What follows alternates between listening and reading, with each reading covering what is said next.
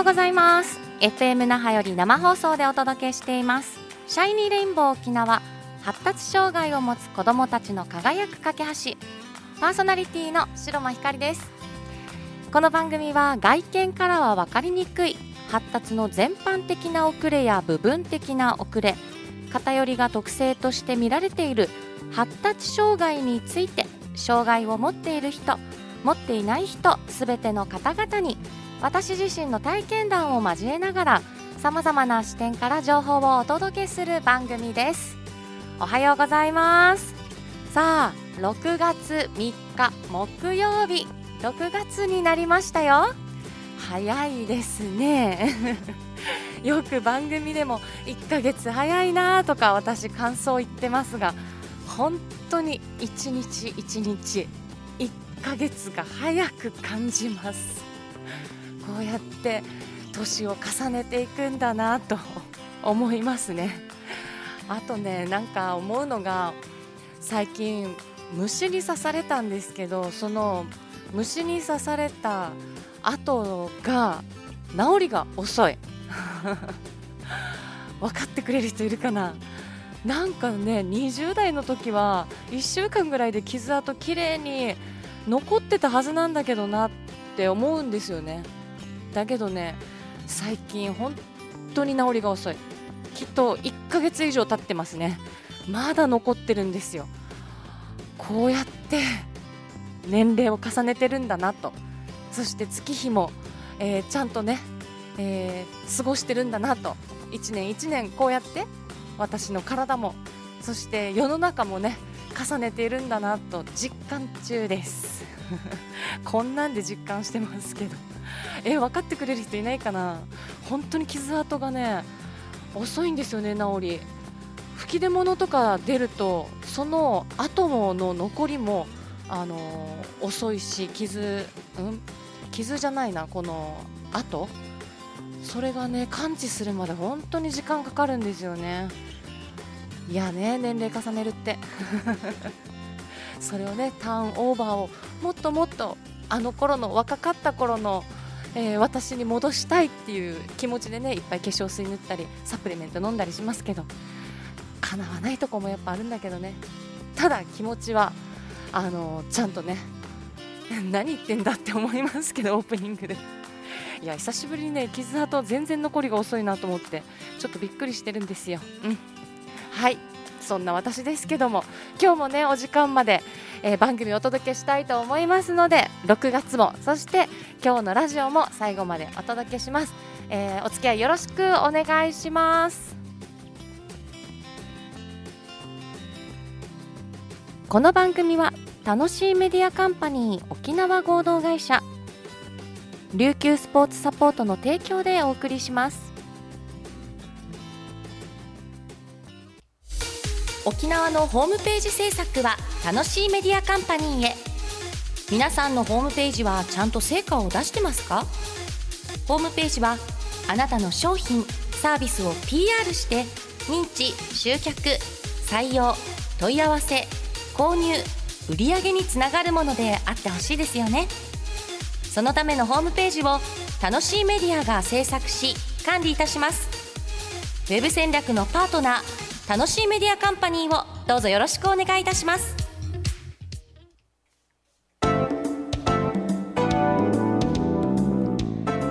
最初のコーナーは発達障害について知ろうということで発達障害って何？発達障害の特性また周りの関わり方や環境づくりなどいろいろな視点から考えてみようというコーナーです。さあ今日はですねえー、発達障害見えない障害また見た目では分かりな分かりにくい障害とも言われてますが、えー、見た目で分からないからこそやっぱり当事者も苦しみますしまた周りも誤解しやすいそういった、えー、やっぱりね特性の、えー、病気ですので、えー、そういった中でですね今日はちょっと例を挙げてえ、特性を抱えている子どもたちがこういった場面で起こりそうなあり、えー、そうですね。起こりそうな行動そしてそれを見た周りが誤解しやすいことをねちょっとお話ししてみたいと思います。えー、小学校の全体集会ぜひイメージしてもらいたいと思います。学校生活です。学校生活イメージしてくださいね。学校生活って集団生活じゃないですか。そして集団行動。みんなたくさんの人数が、えー、その日一日一緒に生活をする。そして学んで、えー、子どもたちと一緒に刺激し合いながら、えー、成長し合う。で同じように一緒に、え、時間割を組みながらそこで同じように行動する。といった学校生活というのは集団で生活する場所です。その小学校の全体集会思い出してください。体育館の、えー、みんな子どもたちが小学生が集まって500名ぐらいはいるかな。もしかしたら800名とか多いとこはいるかもしれません。そのたたくさんの全校生徒そして先生もいます。この時間全体集会何をするべきかあなたはイメージしやすいですよね。わかりますよね。静かに話を聞く。そして終わる時間まで座って話をしている相手を見るとか。まあちょっとね早く終わらないかなって思いがあってもこの時間は、えー、全体集会だから今はちゃんと座って話を聞く我慢ができると思います。ただですよこういった中この大勢の中にもし発達障害を抱えている子どもが中にいた場合、えー、こういった発達障害の特性を抱えている子がいた場合どういったことがもしかしたら起こり得るか。これは私が考えた話ですからね。イメージしてください。この大勢の中に静かに話をみんな聞いている。そんな中で同じ体勢が苦手で床に長く座ることが苦手で長時間じっと座ることが苦手な子がいたら落ち着きがない行動を起こすと思います。隣で座ってる子がどうしても体を揺さぶってみたりずっとずっとずっと、えー、長時間座るのが苦手だからゆらゆらゆらゆら揺れてみたり。そうすると周りってなんでこの人こんなに落ち着かないんだろうって誤解を招きます。また中には、えー、人が苦手。そして一人でいるのを好む、えー、コミュニケーションが苦手なね自閉症にはよく見られます。とても一人でいるのを好むという特性を持っている方がいる場合こういった団体何百名といる集団がとても苦手でそれを、えー、少しの時間なら我慢ができても15分30分という時間同じ体勢でずっとやっぱり同じ人数こんなにたくさんいる人数の中で、えー、じっとするのも苦手で集団がそもそも苦手で一人で好むのが好きだからとてもとても嫌で飛び出したくなるかもしれません。また別ではいろいろな情報が目に入ってきて今何をすべきか忘れて行動に移すような注意散漫な子がいた場合一生懸命話をしている人の話あの先生をね見てちゃんと話を聞いています。最初はそれをちゃんと分かっているので今話をする先生をちゃんと見る時間って分かってるのでそれはできました。ただそこからいろいろな情報がこの子は目に飛び込んでくるわけです。そういった特性がある場合先生の隣にある、えー、お花がもし飾ってあったらああの花すごく綺麗な花だな。誰があんなやって向こうに飾ったんだろうって考えてみたり。そこから、えー、壁の上にある時計が目に入ってあ今もう8時15分だ。8時30分になったら全体集会終わるかな？もう少しかな？給食何かな？そこからパッと窓の方を見るとそこには珍しい鳥がいました。はあ、なんだあの鳥。なんかすごく見たことない鳥だ。近くで見てみたいな。なんだろうどんな顔してるんだろうどんな鳥だろうってどんどんどんどん話を今聞く時間から頭の中でいろんなものが連想していって最終的にたどり着いた鳥にすごく集中がいって今何をすべきか忘れてしまってその目に入った鳥に近づいてみたい見たいと思って、えー、そこから急に立ち上がって歩き出して鳥の方へ行く。という場合隣にいた子供。お友達は「あ なんで急に立ち上がって窓の方に行くの？ちょっとちょっと」って思いますよね。先生は「こらこらこら今話する時間よ。なんで窓に行くの?」ってびっくりするかもしれません。そういった子ももしかしたらいるかもしれません。というように、えー、これは私が今例えで、えー、こういったことがあり得る話ということでお話ししてますけれども他にもいろいろな特性はあります。その特性がこういった集団生活の中で、えー、見られた場合周りはやっぱり誤解をします。なぜかというと今何をすべきかというものがみんなは分かりますよね。それが普通だと思っているのでこの全体集会では静かに話を聞く時間これが普通常識ルールと自然に思うわけですよ。えー、先生たちからそういったね、えー、集団生活の中で教えてもらうこともあります。だからこそ身につくこともあります。だけど特性を抱えている子どもたちからするとこういった生活集団生活の中でのルールは時には常識ではないこともあります。私たちのこの常識と思っている、えー、この感覚はですねやっぱり私も思うんですけれども、えー、健常者に合わせた環境やルール、えー、健常者が生活しやすいようにこの社会作られているって感じませんか？だからこそえー、健常者が、え、普通と思ってたり常識と思ってるこういったルールだからこそ何か違う行動をしてみたり今この場面でなんでこういうことするんだろうって、えー、不思議な行動をするとえ？なんでこんなことするの？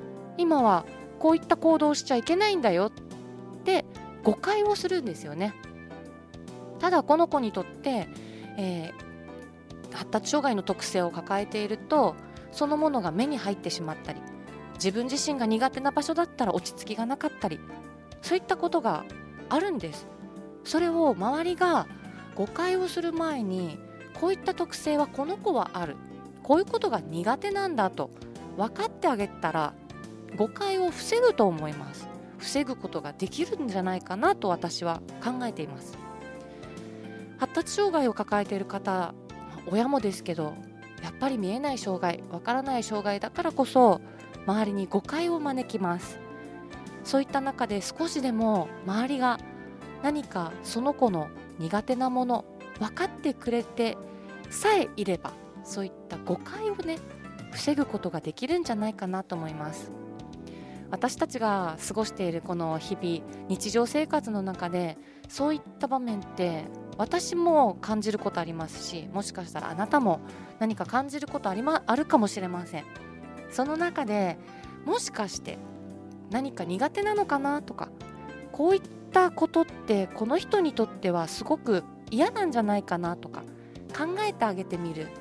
そういったね、えー、心を持って、えー、接するとコミュニケーションもまた、えー、うまくいくんじゃないかなと思いますしもしかしたら発達障害を抱えている相手だとしたらその誤解を防いですごくいい関係も作れる時だってあります。見えない障害だからこそ誤解を招くそのことを少しでも頭の片隅に置いててくれたら嬉しいです。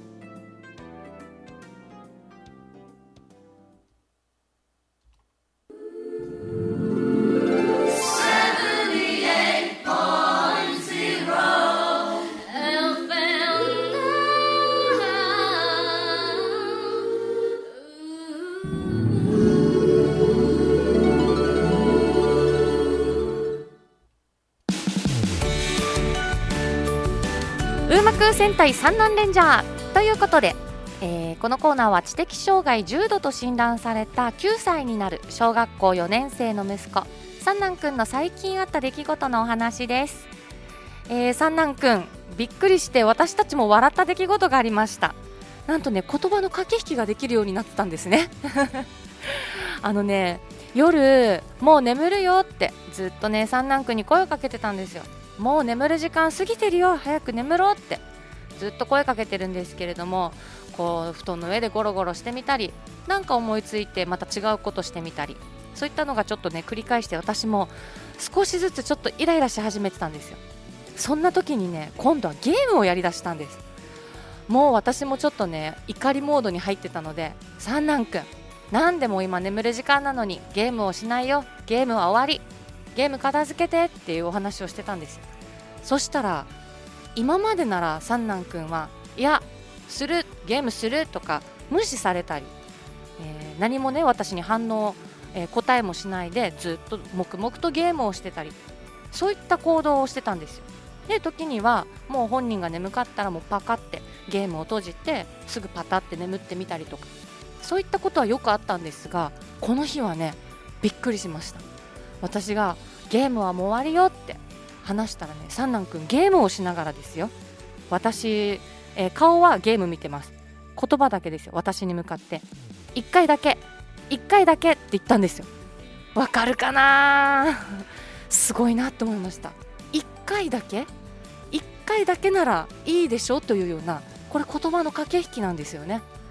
もうね怒りモードに入ってた私笑っちゃってあの子供たちと一緒にお父さんも一緒に、ね、笑っちゃったんですよ。え？そんなこと言えるの？と思って。ああすごいなって正直思いましたね。もう素直にこんなことが言えるんだと。で分かった。じゃあ本人がね1回だけやりたいって言うならば分かった。じゃあ1回だけだよ。1回やったら終わりね。って言ったんですよ。そしたらその後またね2回って言ったんですもうなんかもうそう。ここでもねみんなで爆笑しましたね。今度は2回上を行ったなと思ってこんな駆け引きをするような、えー、会話コミュニケーションというのは本当に初めてでした。だからすごく嬉しいのとびっくりしたのともうねみんなイライラしてたのが一気に笑いに変わって、えー、三男君の成長にねすごく驚か驚かされました。面白かったです。わかるかな？本当にね私たちが相手とコミュニケーションする中でこういった駆け引きって自然とできるんですよ。でもそれってやっぱり言葉と行動とその意味が全部連想されてるからこそ、えー、私たちもそしてその相手もそういった声かけができるんですけれど三男君にとって言葉と意味っていうのがやっぱりえー、つながらなければ言葉として出ないんですね。だけど今回1回だけ私が終わりという、え、声かけに対して1回だけお願いっていう要求をできるそれを言葉としてちゃんと表現できた。でその後私が受け止めたら今度は上を行って2回というまたさらに要求をしてきた。これはね面白いんですよ。すごいんです。本当に。大きな大きな成長です。びっくりしましたね。三男くん本当に成長してるんだなと感じます。またこういった面白いエピソードが、えー、見られたらぜひこの番組で、えー、紹介させてください。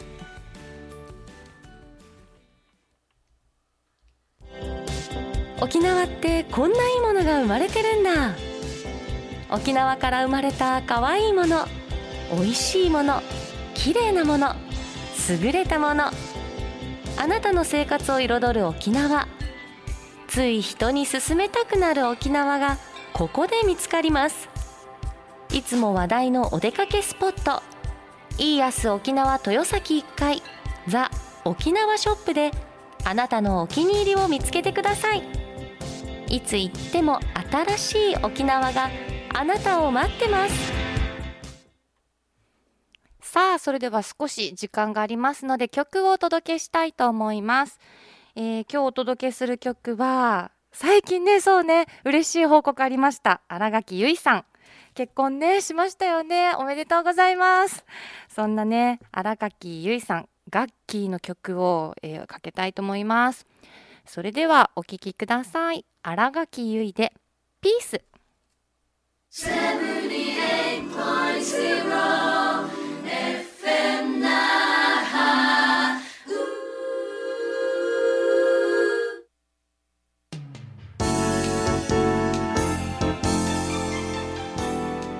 今日もお時間までお付き合いありがとうございました。さあ6月どんな月にするか。な私は。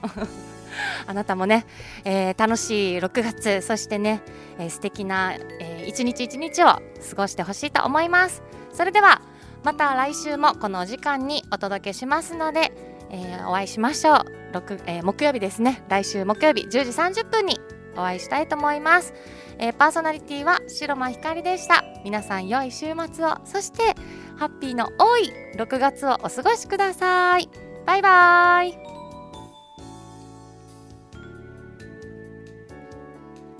この番組は楽しいメディアカンパニー沖縄合同会社琉球スポーツサポートの提供でお送りしました。